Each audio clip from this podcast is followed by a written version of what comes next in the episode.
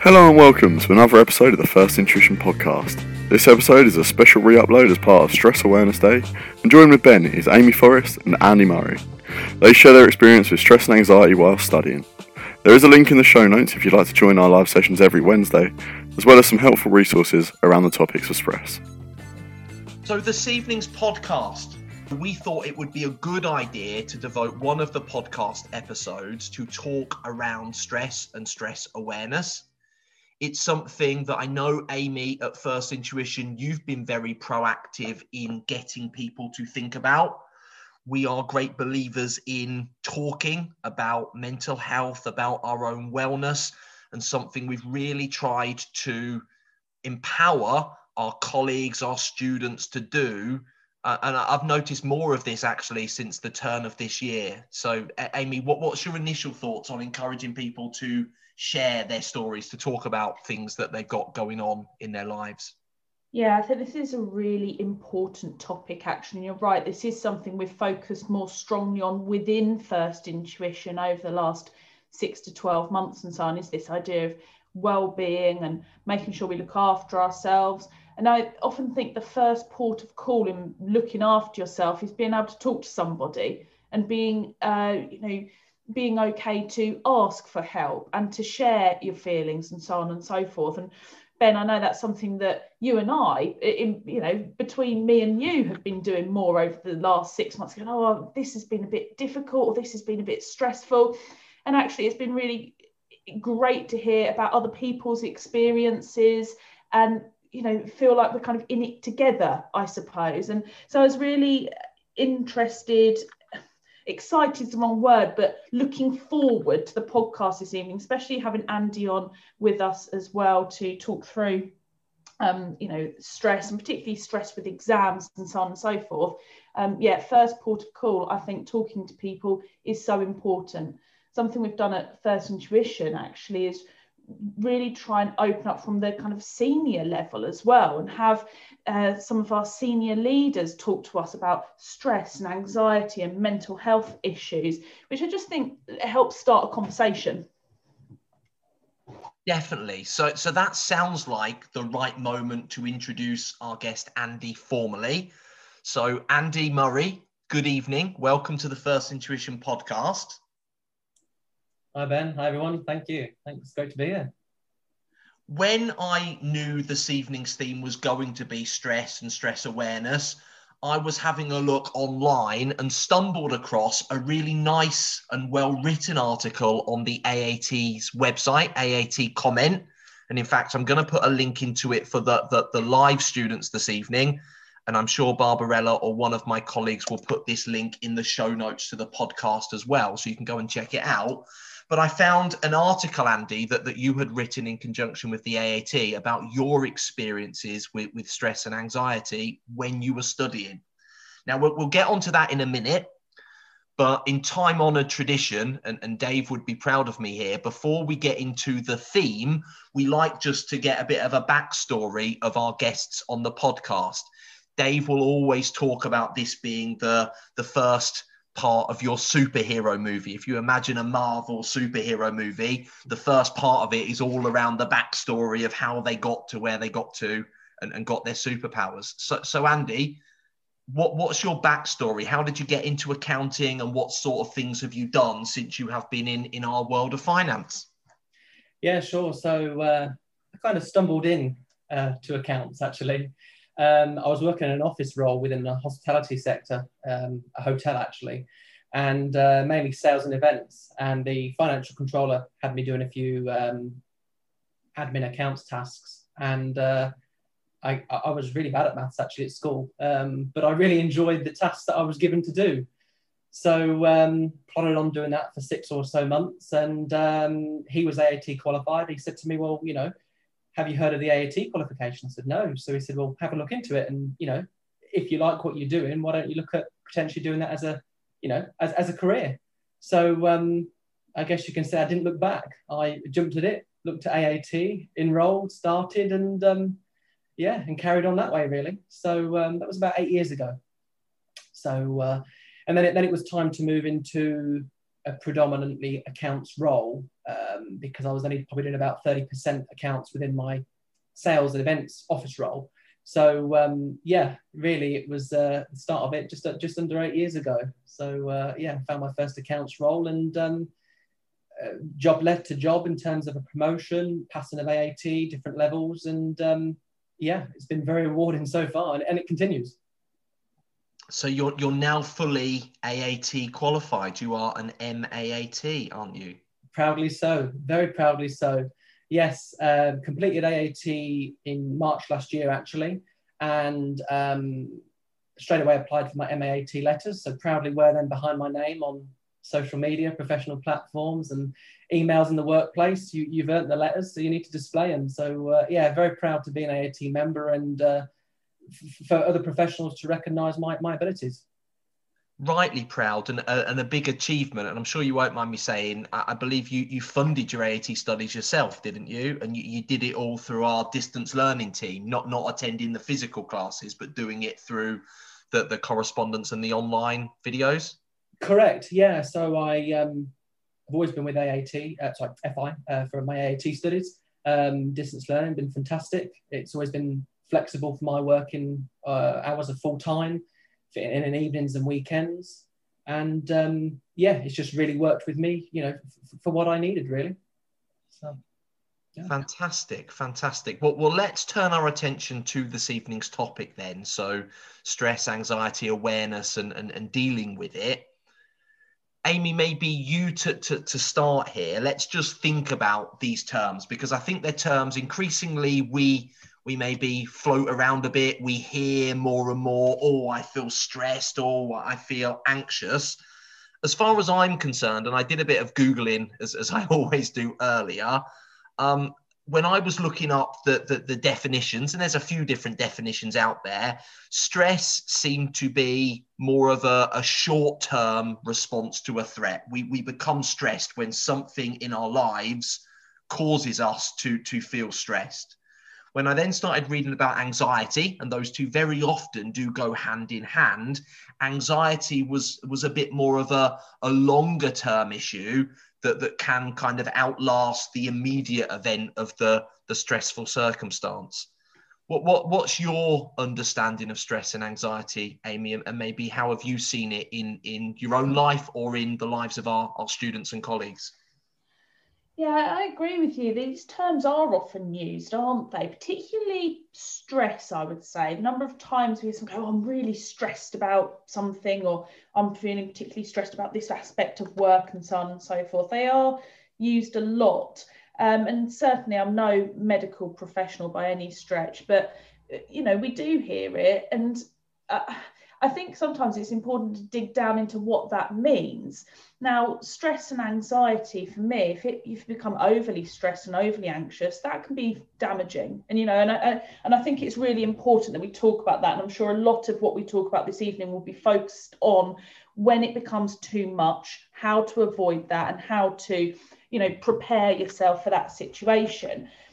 But I also think it's worth thinking about the positives of stress sometimes and actually that short term periods of stress, short term periods of feeling under pressure can actually help us to achieve. So, myself, I am an ACCA accountant, and um, I know June and December, that last week of May, that last week of November, for the three and a half years of my life as I did my ACCA, were some of the most stressful moments of my career, of my kind of adult life. Naturally so. And I'm, I'm glad it was stressful. It pushed me on to achieve. It pushed me to make sure I revised. It pushed me to make sure I did do all of the work I needed to but I can't say that it sometimes it didn't get overly stressful. You know, I can't say that sometimes it didn't get a little overly stressed and overly anxious. But I do think it's needed. And I think the same is from a work perspective. I mean, Ben, you know, over the last year or so, it has been stressful, hasn't it, for, for everybody. And for us at First Intuition, there have been moments of extreme stress. It was a uh, 13 months ago now, we said, right, all classes have got to go online. And within one day, we had to switch everything from a classroom based setting to an online based setting, which caused a high amount of stress. But actually, I think about what we've achieved over the last year at First Intuition and all of the um, kind of um, uh, improvements that have been made and new things like this podcast, like our free AAT evening revision sessions. Those things have come about because of um, us pushing ourselves, entering into that stressful situation, and something good has come out of it. So I, I often think, you know, yes, stress and anxiety, we need to talk about the negative effects, but the positives are still there. And I often think about something my husband says to me. Um, he can be quite wise every now and then. And I'll say to him, oh, you know, I'm feeling really nervous about something. I'm worried about maybe this presentation I've got to do. I'm worried about this, this new course I've got to teach, which is really technical and quite challenging. And he will always say to me, good. I'm glad you're nervous. I'm glad you're worried about that because it shows that you care and it shows that you're putting in the effort and you've got the passion behind it. I think he's right in that. I don't tell him he's right, but he is. He is right about that one. So yes, I'm, I'm really looking forward to hearing what Andy's got to say, probably more about the kind of negative aspects of it. But I think it's important to bear in mind there are some positives from pushing yourself, from having that stress, but it can't be maintained all the time. You cannot constantly be in that situation. Exactly right, Amy. And I think that's a, a big first step for people to acknowledge we all suffer stress stress is a natural part of life. And in the world that, that we operate in with professional careers, with very hard exams, clearly that's going to make our lives more stressful even even than than the, the the average life isn't it? So so stress i'm afraid comes with the territory. But you're exactly right. I'd, I'd like to listen to andy now. Andy what what sorts of, of things do you spot in yourself or have you learned to spot in yourself over the years that maybe indicate you are becoming stressed? Because i think it can show or, or be signs in different people in different ways. Yeah very much so on that ben. Um, i think people do have different signs um, and different triggers of what when when they notice they're getting stressed with a situation or a certain period of time at work or um, like Amy said, a specific time for a sitting exam. I would say for me, it was very severe headaches, not migraines, but very severe headaches um, to the point of a dizzy feeling. Um, and I thought, well, it's just dehydration, it's just dehydration, you know, I haven't eaten or whatever. But I would say certainly the headaches, uh, stomach cramps, um, the, the feeling of your stomach's just churning all the time. You think, am I hungry? Or, you know, what's going on? Um, and for me, a big, big, big point was sleep. I didn't sleep um, to the point where it might be broken sleep or an hour a night, uh, which was broken as well. So um, I know when them signs are coming, uh, I know my triggers, what sets them off, and then the signs happen, and then now I have learned how to not stop them from happening, but how to manage them better. So it doesn't so it is stress and it doesn't lead to an episode of an anxiety attack um, which like you say go hand in hand and then normally that, that that's what happens. It leads to that. Really interesting signs and i think as we say that the signs are different for everybody but but i can relate to some of those i i have disrupted sleep from time to time where i will just suddenly realize i am wide awake at two in the morning and I'm, I'm, probably go against all of the, the guidance on this. What I normally do is put my headphones on and listen to the radio or something, and that keeps me awake. And then I'm really tired the next morning. I think we've all had nights like that, haven't we? But again, it's spotting: is this becoming habitual? Is this is this more than a one-off? Is it more than the the night before your big presentation, Amy, where naturally you're going to be a bit on edge? Yeah, no, I completely agree, and I, I think that I think that's quite challenging to spot that, actually, isn't it? It takes a lot of um, knowing yourself and knowing how you react to things to know is this a reaction that I'm happy with and it's to get me through this short term event? Or is it something that actually I need to address and I need to do something about before it becomes more of an issue?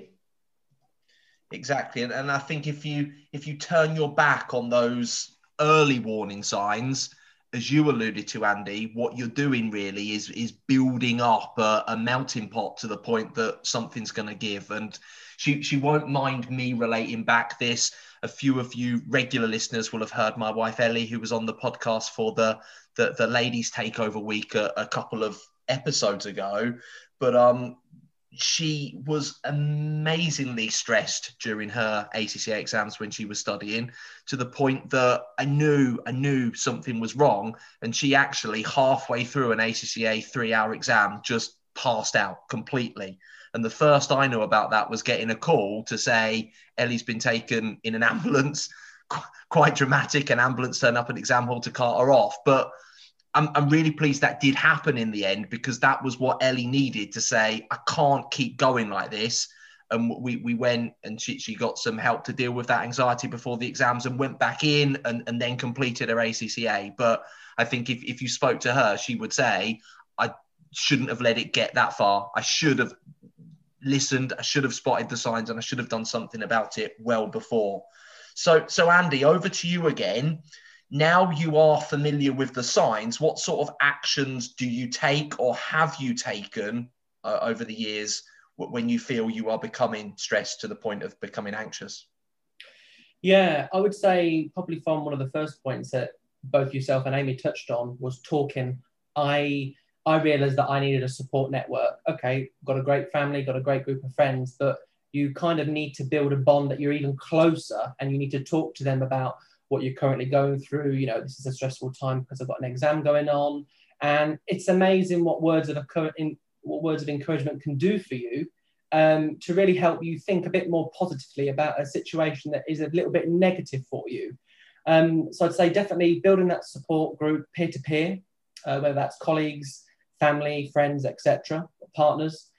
Um, also, don't forget that your time should also be taken up by hobbies. So no one physically can revise and study all day. It's not possible. You, you can say, I need to do an eight hour day. You might need to do an eight hour day, but you probably can't do an eight hour day because you're not going to take it in. So I would say definitely like bite sized chunks, regular breaks. I found walking, outdoor sports, running, walking, swimming, um, you know, different events that can really relieve stress and is proven scientifically to help us um, with our well-being. Um, even down to you know you've done really well today you've done three hours throughout the day so tonight i'm not doing anything i'm going to watch a movie or have a bath or just something so simple it's so readily available you haven't got to go out and spend anything. Um, you know you've got it at your at, your feet so to speak and anything really just to to help you bring them signs and triggers under control to to relax really you know, I think that first point you've raised is is so important that talking to people and from a very practical exam perspective. I, and I don't know about everybody else, but one of the things that used to really stress me doing my exams was I would look at something and I would have no clue what it was about. I, I, could remember the tutor talking to me about it, and I could remember having sat in that class and the tutor saying, This is what this means, and this is how you do it. And I came to revise, and I, I didn't have a clue. And it happens. There was one particular exam at ACCA that I found very challenging because the questions were so difficult, the, the way they were asked. Now, the number of times that I managed to sort something out, I'd stress about it for four hours one evening, get myself really worked up about it. I'd talk to a tutor and they'd have sorted it within 10 minutes. The number of times that happens with us at First Intuition as well, the student will say, Oh, I was really stressed about that. And you've just explained it to me in a couple of minutes. Really, I, I, you know, on a very practical perspective, take advantage of talking to your tutors at First Intuition. You know, if there's something stressing you technically, they can sort it. And that for me was always a big source of stress. I don't know about you, Ben, but for me, that was a big one. 100% and and i would encourage that conversation to happen as soon as you come across the problem i think the temptation is to kind of say oh i'll probably get it tomorrow or if i look at it next week it will magically just make sense and we all know it's not like that is it in fact, you need to go and reach out for that help almost immediately to then relieve that stress because it will relieve it as soon as you've spoken to someone about it, even if they haven't got the answer you wanted. Actually, just the process of letting someone else take some of that burden away is very, very therapeutic. And also, you get the double benefit of the great tutors at First Intuition, I'm sure, will be able to re explain it or find another way to give you an example that hopefully will then make it more understandable for you. So you've then got that double effect of you've relieved the stress of, I can't do this, but you get the positive effect of them being able to do it with the, the, the support and, and the guidance. Um, a brilliant point, Amy when I caught up with Andy and invited him to come and be the guest on the podcast this evening, I said, What I'd really like to do is to think about if you were speaking to yourself a few years ago when you were struggling, when you were really anxious about the exams that you were sitting, what would be your top five tips that you would share with your younger self? Because I think that will be an interesting top five for everybody listening to this podcast. So, Shall we go through them one by one, Andy, and start with your first tip? If, if you were speaking to Andy Murray five, six years ago when you were really stressed and anxious about your exams, what, what would you say? My first tip would be don't put extra pressure on yourself in thinking you need to achieve a high percentage pass mark. Um, there's already a high level of pressure because you sit in an exam. So why set yourself a high expectation of getting a high mark? I've always been told it was drilled into me by my tutors that the examiner is not looking for you to perfect that exam. They're looking for you to pass it and they want you to show competency, not perfection. I think that's a, a brilliant point. I, I was lucky enough to go to a lunchtime session that we ran this week. And I think, Amy, you were probably on the same session, one of our, our leadership lunchtime sessions. And I, I love listening to other people talk because you, there's always something I think I can take that away. And there was one thing I took away from a session this week where one of the speakers said, always remember your best will be good enough. And I wrote it down on the piece of paper as she said it, and it stayed with me all through the day. It was still there today when I had another catch up regular listeners will know our, our boss Gareth, and I had a catch up with him, and I said, Gareth, it was a great session this week, and this is what I wrote down: your best will be good enough. Amy, what's your thoughts on that? Because I know as, as tutors, we want to encourage students to do their best and we want to push them because that's part of our job. And we, we not being funny, we, we like them to get good marks. But I think Andy has put a great point there. Don't do that by putting extra pressure on yourself. I think what a great comment actually. Don't put more uh, extra pressure on yourself. You know, do the best that you can do. And that's so true. And you know, extra pressure that I've seen people put themselves under in exams is achieving a high percentage. Now, great. We want, you know, as Ben rightly said, we want students to achieve high percentages if they can. You know, we want students to essentially do, though, the best that they can. And if that's passing the exam, fantastic. That's that's what that person is achieving. If that's going off and achieving a high percentage, great. That's what that person is achieving. You know, do the best you can do.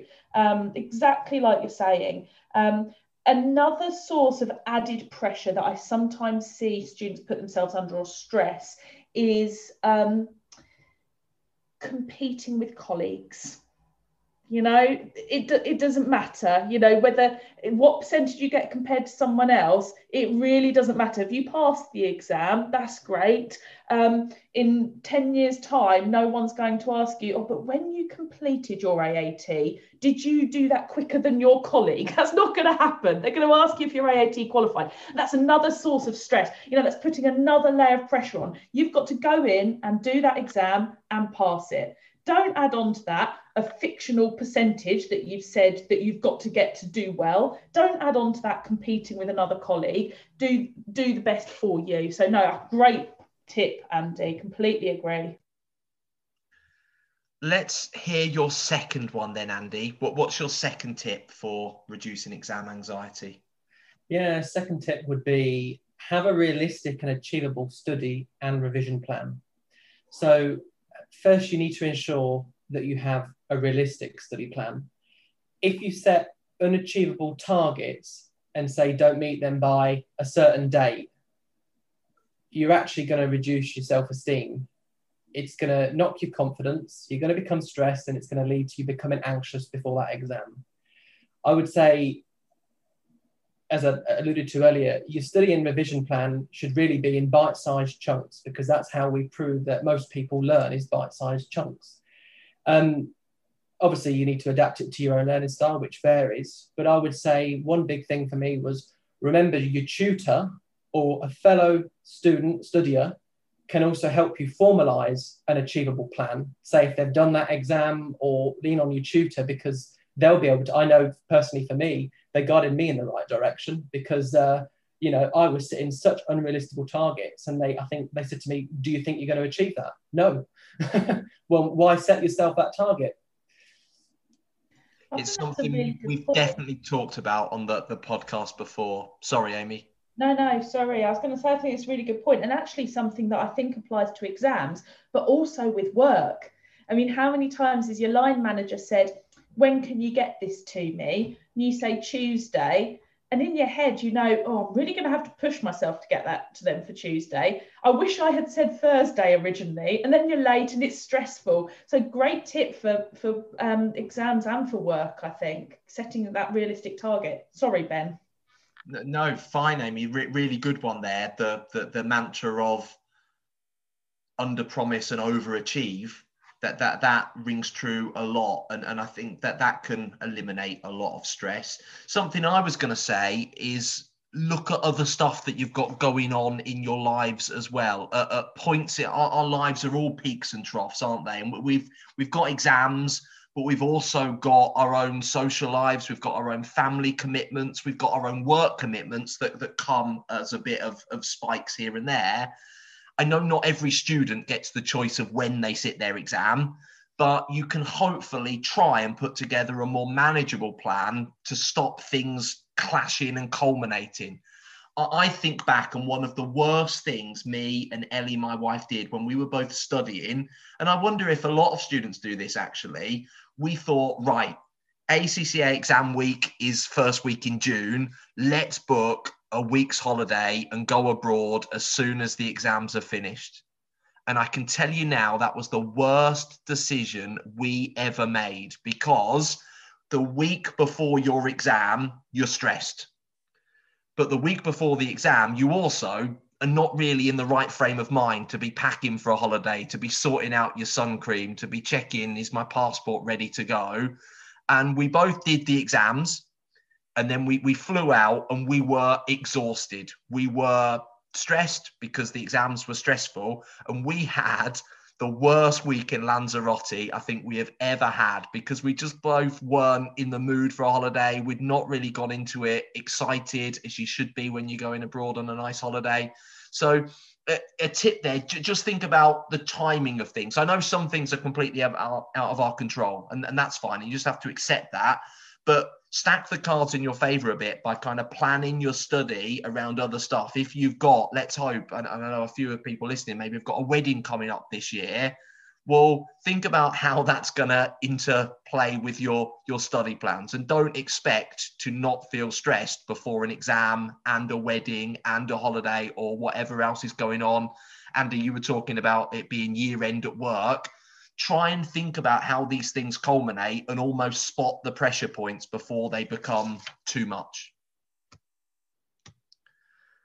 Andy, we're on to number three. What's your third tip for people? Yeah, number three is don't cram in lots of revision the night before an exam. I'm not saying you don't need to probably do any revision. I think some light revision is always good to keep things ticking over. But if you're struggling within your revision, picking up a certain area in that unit that you're studying, it's best just to put it to one side. Utilize the remaining time that you've got and concentrate on revising what you do know. Because the final evening before the, the exam is going to be stressful enough. Um, if you're not going to pick something up and you've been trying to, it's just going to make you feel anxious towards the exam the next day it's really not a good time to start having any form of self doubt because I've done it and it knocks your confidence. Um, the last part of that I would say is don't worry because you actually probably know more than you think you do because you've been revising and studying for so many weeks. So I would say probably have faith in yourself that you probably do know more than you think. Yeah, I, I completely agree. When I did my exams, I did not do any revision the day before. I, I completely shut my books. I did not open a single course pack the day before. Now, that took a lot of preparation. You know, I had to do a lot of revision to get to that stage. But the day before wasn't about preparing like my knowledge for the exam. It was about preparing me for the exam. It was about making sure I'd had a good sleep. I'd always have a nice bath the night before. You know, I'd properly get ready for the next day. And actually, I carried that forward. So me and my colleague, we did exams at the same time when I did mine, and I refused to travel to the exam together because one of the most stressful things is just before the exam when someone goes, "Oh, what do you think about this topic? What do you think about that?" And it can really panic you because, "Oh, I don't know anything about that." Or I haven't revised that topic so well. Uh, that it means nothing. It means nothing that half an hour before the exam. So I had my ritual the day before the morning of on my own, not talking to anyone, not looking in a book. Um, ben, I imagine that must be slightly more difficult living with the person, you know, living with Ellie, who's also doing her ACCA at the same time. We, we used to we used to travel in together occasionally. I, I, think towards the end we probably even didn't do that because of the reasons you're talking about, Amy. And I I did used to probably cause Ellie more stress than she caused me. I I was usually a bit more relaxed than she was before the exams, and I, I think she she didn't like that from the perspective that she was clearly very very nervous and it wasn't it wasn't good for her to be around anybody sitting those exams i completely get that amy and think you, you need to go through your own preparations on the day of the exam it is just you so you need to come to terms with it for yourself and not not hear what other people think might come up or, or what, what you should and shouldn't know. Uh, a, a great point, Andy. And I think the taking the stress away the night before the exam, Amy, you hit the nail on the head. That takes a lot of work in the run up, doesn't it? You can take the stress away from the night before the exam if you can go to sleep feeling confident that you have prepared yourself as well as you could do your best is good enough. But if you don't think you've given your best, you're going to be stressed the night before the exam. And you can save yourself that pain by working out your study planner, by doing it in the small chunks, as Andy's already talked about. Brilliant, guys. Okay, number four, Andy. Yeah, number four is remember you can do your exam again. So don't worry if you don't pass first time. It doesn't mean you've failed, it means you just weren't quite ready yet. Don't let it add extra pressure in when you re attempt to sit that exam. So for me personally, this is where anxiety built up for me is then trying to reattempt to do the exam again because I think, well, I failed it, so I'm going to fail it again. It has the like the domino knock-on effect. There isn't a a limit to the number of times you can sit any exam. You can sit them as many times as you want. Yes, it's an inconvenience, but it's not a fail. So I would say take your time. If you do fail, it's just that you're not just you're not ready yet to, to pass. But review the examiner's feedback that you're given. Take your time, build a revision plan up again, and focus on the areas that you've not done great in, but then don't forget the areas that you've done great in because you don't want to do the opposite and go backwards. So I'd say, you know, you, you can do it as many times as you want. And, and, and like Amy said, don't compare yourself to others. It, it really doesn't matter how long it takes you. One exam took me six times, but I passed it. And I think it's just that dedication to think, I will pass it. It's just when. Yeah, I think that's really, really interesting actually. That what do you do when you fail an exam? You know, you can you can get very upset about it, and, and rightly so. You know, that that probably that one day after you hear that you failed an exam, you should be focusing on how do you feel about it and getting getting that sorted. You know, don't start going off and coming up with new plans and so on and so forth. How do you feel about it? Work through that because it is it is upsetting. You know, if you've put a lot of work in and you don't pass yet, then it can be quite upsetting. So work through that. But then how do you pick yourself up and what do you do next? And I think we, we hear we help a lot of students with that, don't we, Ben? We hear quite a lot from students about okay, so what now then? I think that's important. Um, and yeah, I agree with you. You know, you can you can do them again. And if if it was um, if we were all supposed to pass first time, well, it's not a very challenging exam, is it? Not, it wouldn't be an exam. Um, so fails do happen. That is life. That is, and it is particularly accounting exams, which are difficult.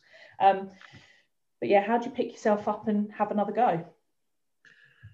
It, it, it's a natural part of the, the world we're in, I'm afraid. They're tough exams. People fail them. We've talked about this in previous episodes of the podcast. I failed AAT exams. My wife will remind me. I've given her a bit of a hard time tonight, but she she'll remind me she didn't fail any of hers. Um, she did have the one that was voided when she passed out, but um, I, I failed exams and I had to go through the emotions of that, that failure. Again, that's stressful. That's another form of stress in your life. And, and all I would say in that point is you need to be honest. You need to speak to people. If, if you, your employer's funding you or has given you time off, I you need to go and have that, that conversation. And I have, I have I'm going to say never. I don't think I can ever remember a student that didn't get benefit from sharing that exam fail with, with, somebody else because I think that's a way you can learn. It gets it off your chest again. It's this openness that we need. If you've bottled it all up inside, that's a, a very dangerous place to be. My, my final thought on that one is, and this this can sometimes come across as sounding like I'm being flippant or, or not empathizing with the students that are sitting exams in the foreseeable future. But at the time, they feel like the most important thing in the world, don't they? And probably quite rightly so, because that's what you, you, you focus in a lot of your time, a lot of your energy, and a lot of your money on potentially studying it. But when you genuinely take stock and look back over your career and your life, I look back now and I, I, don't even think about that exam I failed. I, I use it to, to, to, tell some stories and try and share some some real life stuff with people. But it, it really doesn't matter in the grand scheme of things.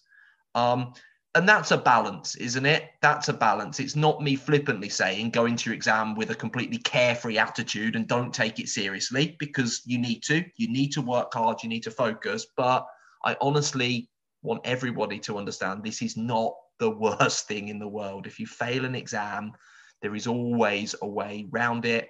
And these six attempts is testament to perseverance, and you will get there.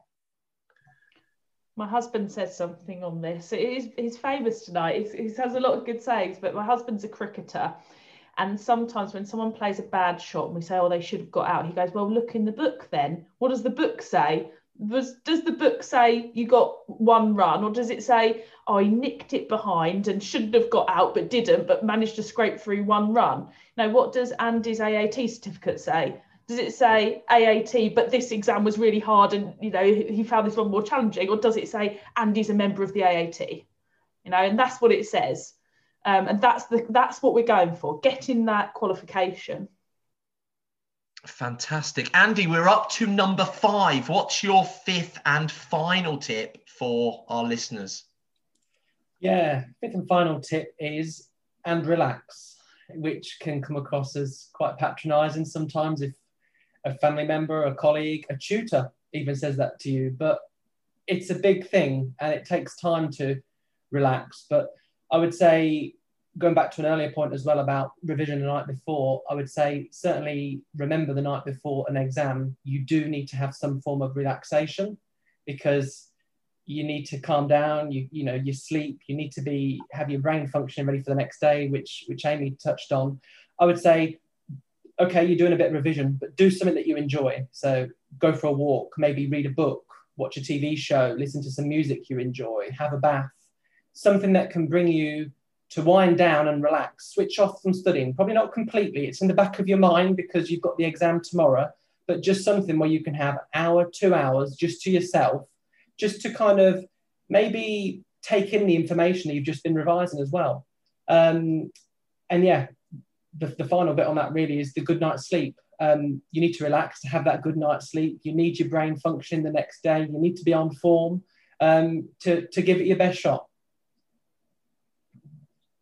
I think that that relaxation piece has been a big challenge for everybody in, in recent times because lots of the avenues or areas people would say that's what I do in my free time to relax have been closed off to us, haven't they? If, if you relax through playing sport or if you relax through socializing with friends in in a coffee shop or a bar or a restaurant or even relaxing having your hair done. If, if you can't do that because of restrictions that's a, another reason why everybody's probably been a bit more stressed and a bit more anxious than we would have otherwise been. So you need to find out things that relax you try and be creative there. They don't have to to cost a lot of money. Yeah, I'd I'd love to go out every night of the week, but but that's not going to be possible for time or financial commitments. But but try and think about some some easy ones.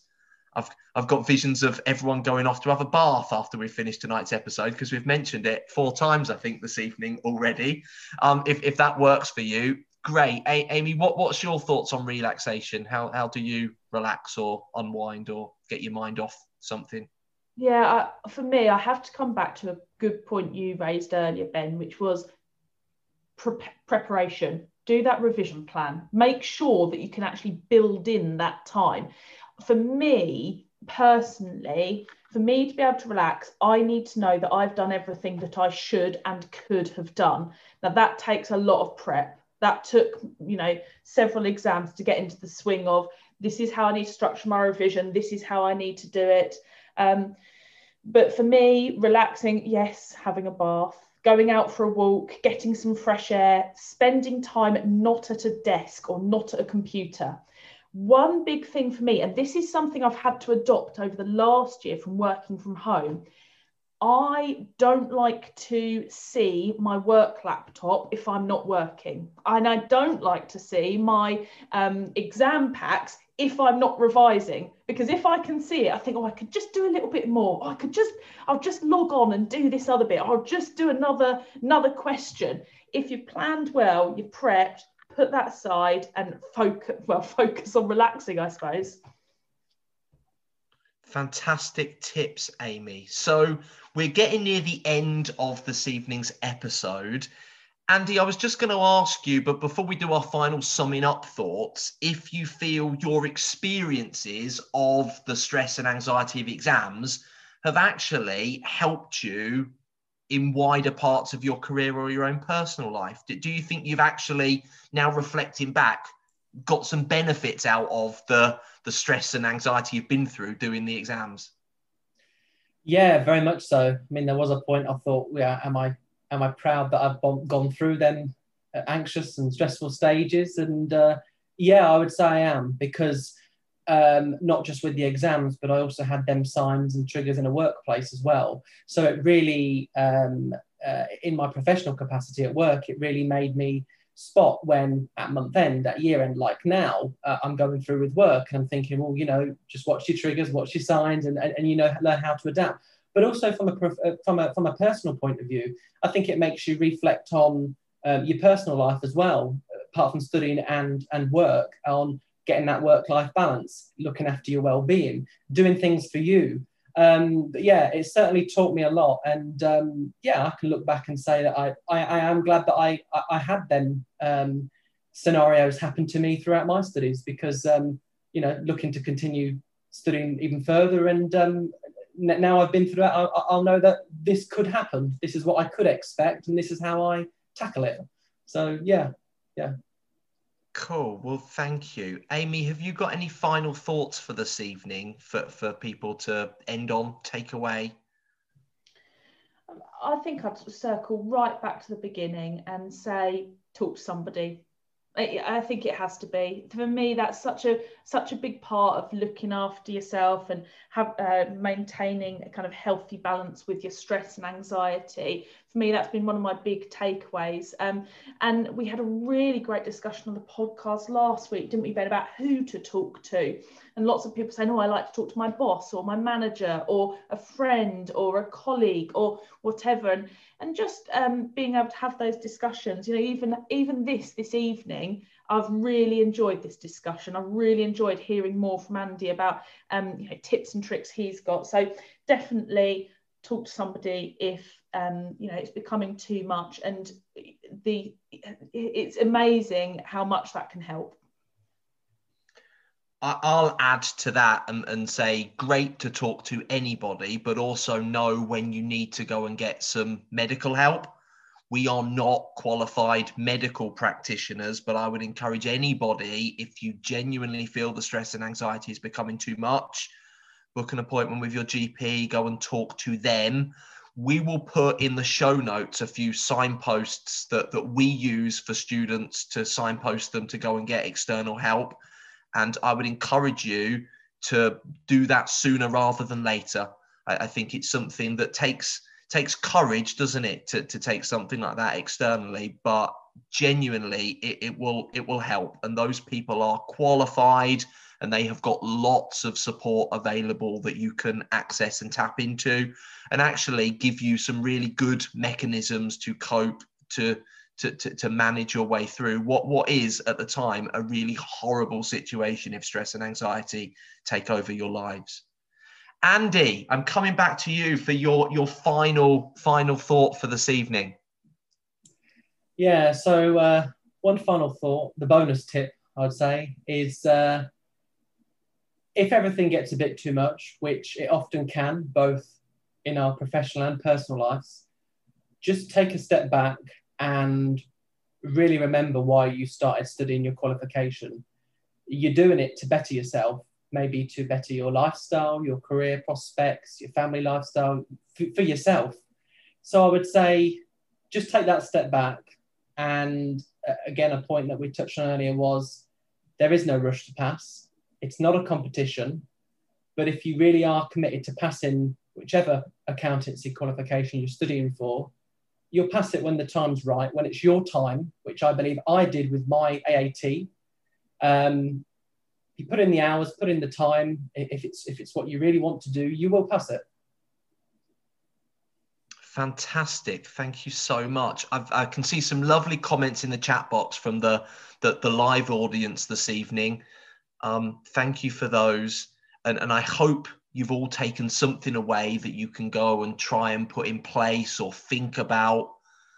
Andy, thank you so much for joining us as our special guest. It's been great to catch up with you. I hope we can have you back on the podcast for a future episode because you, you've you've got some quite interesting career stories to share. I am sure.